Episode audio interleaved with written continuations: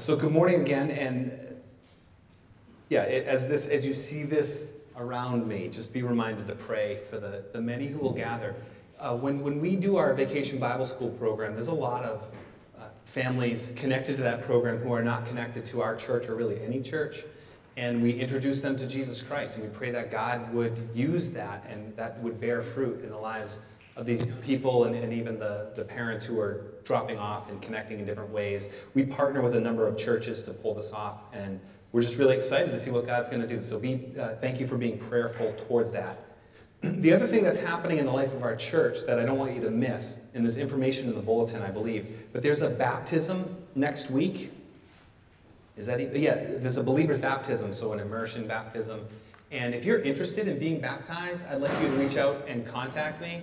And if I get you information about that, if you would like to just see the baptism and participate and celebrate, there'll be testimonies and people being baptized.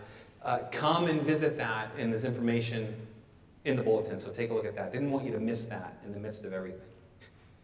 But we are continuing in our sermon series. We've been preaching through the prophet Isaiah, and the thing I had to remind myself this week, and I'll remind you, is that these prophecies weren't primarily written to you, and these prophecies are not primarily about you. And because they are so good and so alive and reveal God's heart to us, we want to read ourselves right into the prophecy. And what we need to take a step back from that, especially today, where the driving force or the driving theme here is fear. And fear is a nearly universal experience, so you could, even just sitting where you are, you could probably easily think of something that you're afraid of, something that you're anxious about, something that gives you worry. And you can think about the thing you're afraid of and immediately think about yourself. But what I want to do this morning is think a little bit about what is God doing here? What is God's heart? And then we'll come back to our hearts at the end of this. But When I introduced this series, I said there was three things we're trying to accomplish. One was to sort of unlock the Bible, parts of the Bible that we may not be as familiar with. The second thing was we wanted to know God's heart more and understand who God is and how he works and what he loves and what he hates, and just to align our hearts with his. And thirdly, to see how all this points to Jesus. So I want to do that this morning. In terms of the Bible, many people are familiar with this passage, especially verse 14. You'll notice verse 14 says, the Lord will give a sign, a virgin will conceive and give birth to a son, and will call him Emmanuel. Many people are familiar with that verse because it gets quoted in the New Testament at the birth of Jesus. So we read that during Advent, and we understand that Jesus is the ultimate fulfillment of this prophecy. But not as many people are familiar with King Ahaz at the aqueduct. It's not as familiar as a passage, and I want to sort of unlock the backstory for that for you a little bit today, if you're not familiar with it. Secondly, when we think about God's heart, really the key verse here today is verse 9. If you do not stand firm in your faith, you will not stand at all. God's heart and his desire is to be with his people and to provide for his people and to love and care for his people that they might experience all of who he is. And faith is the key to that. So that's going to be God's heart. And lastly, Jesus.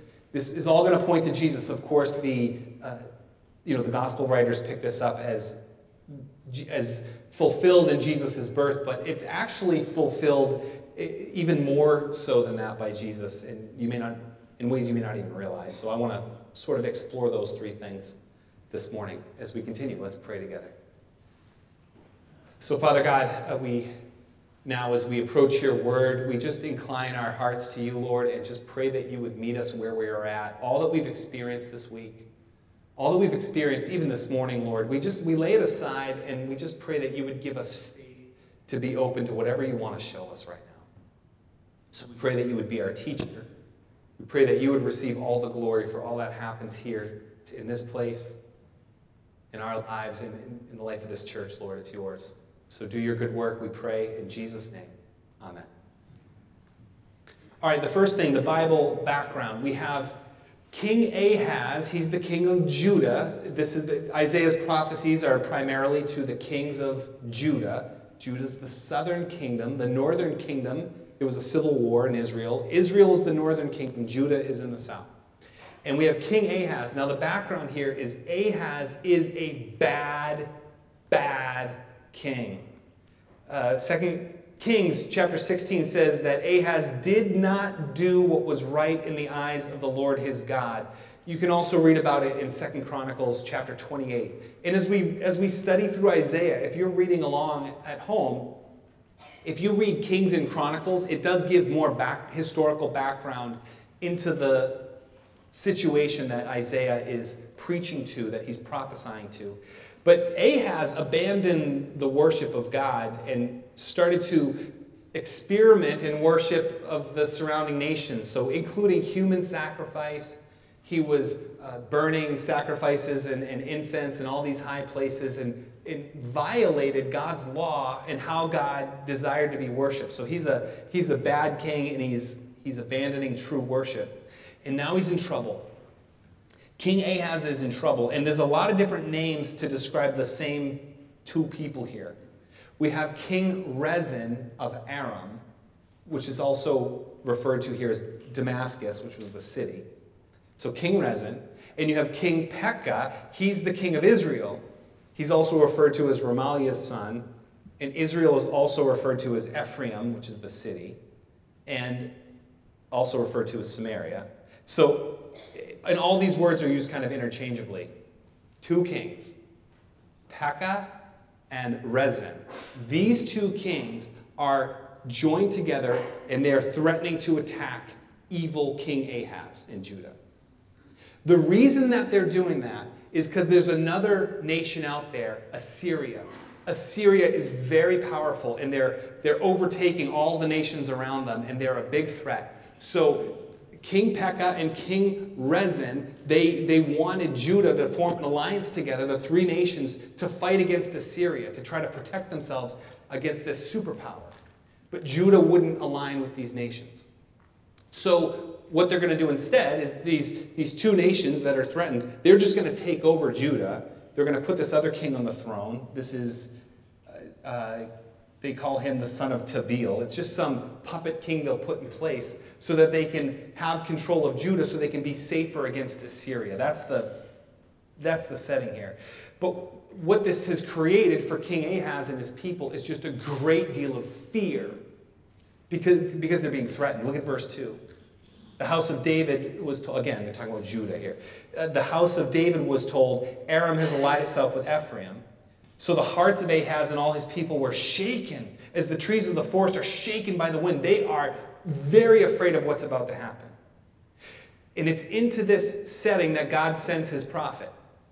King Ahaz goes to check that their water supply. So he goes up to the aqueduct, which is a perfectly good move when you're going to be attacked by invading nations, to check your water supply. If they cut us off, how long could we last? Can we survive? What kind of fight can we put up? And is our water safe? Would our northern enemies, be able to cut us off? And God sends his prophet. And here's the message from the prophet. Verse 4. Isaiah says, "Be careful, keep calm, and don't be afraid. Do not lose heart because of these two smoldering stubs of firewood." King Pekah and King Rezin, they seem, fiery and they seem powerful, but it's all smoke. Verse 7, it will not happen. So God promises that these two enemies will not be victorious. And verse 9 is the call to faith. He says, if you do not stand firm in your faith, you will not stand at all. God's promise, they will not win. Have faith in that promise. In fact, the promise is so good, ask for a sign. I'll prove it to you. Verse 10. Again, the Lord speaks to Ahaz. Verse 11. Ask the Lord your God for a sign, whether in the deepest depths or in the highest heights. But Ahaz says, in verse 12, I will not ask. I will not put the Lord to the test. The prophet asks him to ask God for a sign. He says, no, I won't do that. I don't want to test God. Now, Ahaz's impulse here is in a sense, a good impulse, that it's not good to test God, that God's law forbids that people would test him.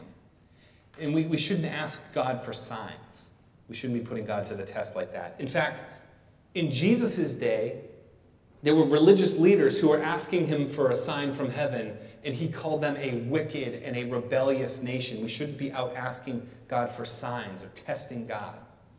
But it happens, and people even today will test God like that. You could picture, say, a high school student sitting in his bed late at night, questioning his faith, questioning the world, and saying, God, if you're real, make the light flicker. Looking at the light, make the light flicker, and the light doesn't flicker.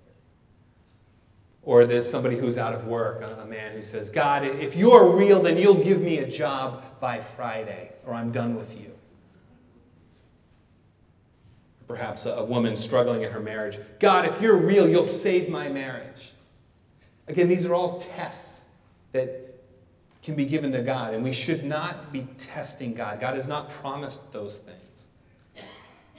And really, we shouldn't be asking for signs at all. And one of the reasons that it's not good to ask for signs is that we are a desperate people. And when we're desperate, we'll see a sign in anything. Again, picture a man who desires to have a girlfriend, and he prays, God, please give me a sign, show me who she is. And the next day at work, female coworker walks over to the desk and says, please, can you go over these status reports? And she walks away, and he says, thank you, God, for the sign. She's the one. Somebody's home, desires to have a new car, and prays, God, do you want me to have a new car? And she turns on the TV, and there's a commercial for a car. Thank you, Lord, for the sign from heaven. You see how our hearts are so deceptive? That we can see anything as a sign from God. In Scripture, God does give signs. It's very rare. And as you read through the whole Bible, it's not a common thing. It does happen, but it's very rare. And God intervenes. It's typically a supernatural thing, not just a commercial on television. Maybe if the television levitated, now that would be something different. It's often very clear, and it's most of the time, God is confirming something that he's already promised and already said. In this case, he's already promised evil King Ahaz that his enemies won't be victorious. And he said, just ask for a sign so I can confirm this thing that I've already done. It's not new information that God is giving through signs. So generally, we just shouldn't be asking God for signs. Except when God's prophet goes to you and says, ask for a sign. That's your green light. You can ask for anything at that point. And here we have Ahaz, whose heart is already evil. It already just has abandoned God in so many ways. It says, no, I'm not going to test God. God is fed up at this point and says, fine, I'm going to give you a sign anyway. Verse 14, therefore the Lord himself will give you a sign, the virgin will conceive, and will give birth to a son, and will call him Emmanuel. And Emmanuel means God with us. That there will be a child that is born, and it's a sign of this promise that your enemies will not be victorious because God is with you. Now, if this prophecy is just about Jesus, it's not really all that comforting to King Ahaz, is it? And we see this. Look at verse 15 and 16. It goes on to say, so that you'll call him Emmanuel. Look at verse 15, though. He'll be eating curds and honey when he knows enough to reject the wrong and choose the right. For before the boy knows enough to reject the wrong and choose the right, the land of the two kings you dread will be laid waste. So that this child, essentially what he's saying is this child's going to be about 12 years old, and by that time, these two nations that are threatening you will be gone. Well, Jesus doesn't come along for hundreds more years. So who is this child? And these things are not true of Jesus, verses 15 and 16. And so what do we make of this? Well, in biblical prophecy, we often talk about near fulfillment and far fulfillment.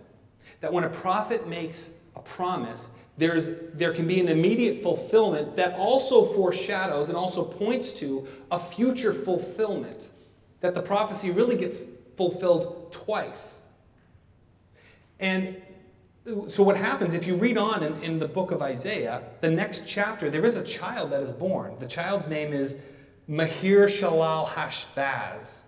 And again, there's some debate over who the child is. Is the child Hezekiah or someone else, or is it, I believe it's Maher-Shalal-Hash-Baz. Now, when we hear the virgin's going to give birth to a child, he'll be called Emmanuel, we just think Jesus. We never think, oh, Maher-Shalal-Hash-Baz. But the child is born, and really by the time that child is a young, in the next number of years, these nations are no longer a threat. But Ahaz, what happens is Ahaz has a choice here. He can trust God's promise, or he can trust something else. So what does Ahaz do? He trusts something else. This is accounted in 2 Kings chapter 16. Verse 7, Ahaz sent messengers to say to Tiglath-Pileser, king of Assyria, I'm your servant and vassal. Come up and save me out of the hand of the king of Aram and the king of Israel who are attacking me. So this is what he does. The two kings are attacking him. God has promised that they won't be successful. But Ahaz goes ahead and hires Assyria, superpower, to wipe them out. And this is what he does. Ahaz, verse 8, Ahaz took 2 Kings 16:8. It's not on your text yet. Ahaz took the silver and gold found in the temple of the Lord and the treasuries of the royal palace, and he sent it as a gift to the king of Assyria. The king of Assyria complied by attacking Damascus, capturing it. He deported its inhabitants to Ker, and he put Rezin to death. So he hires Assyria, and he allies with them to wipe out his enemies, and he gives them stuff from God's temple to pay him.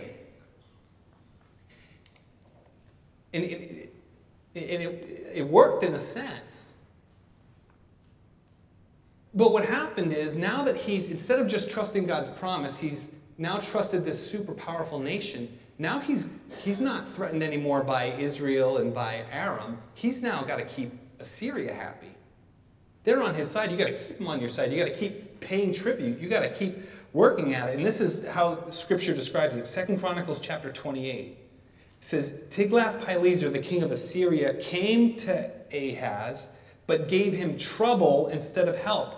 What happened was, now that you've made this alliance, I've got to keep that king happy, and I've got to keep that king's gods happy. So Ahaz rearranges the furniture at God's temple, and he cut holes in it, and some of it he got rid of, and he's putting up all these other altars to these other the gods of Assyria, and he's just... He's just trying to, and you have to keep paying tribute, and you have to keep paying him off. It's just making more trouble than it saved him. And we have to just stop here a minute and say, why would God make such a beautiful promise to evil King Ahaz? I'm going to save you. And why does he care about him? If I'm God, I would say, Ahaz, you don't want my promise and you don't want a sign? Fine. I'll just let them come get you. I'll let them kill you. Now, you're glad I'm not God. The reason why God cares about evil Ahaz and the reason he gives him this promise is because God's promises are good and God's promises are always true. God had made another promise many years before to another king, a king named David. And God said, from your family line, I'm going to raise up a totally different kind of king, an eternal king whose throne will never end. His rule will be complete. This is the Messiah king. This is the one who will come and save the people, and his rule will be forever. And David, I'm going to bring it about through your family line. Who do you think Ahaz is related to? David. God's just fulfilling a promise he made to King David through this bloodline, and now it's to Ahaz, and God is protecting this evil king because he's bringing about something greater in the future. But does Ahaz trust this? No. He puts his ultimate trust not in God and his promises. He puts his ultimate trust in the Assyrian army, the very powerful army. And here's where we learn about God's heart. God's desire is for us to trust him ultimately. Again, verse 9, if you do not stand firm in your faith, you will not stand at all.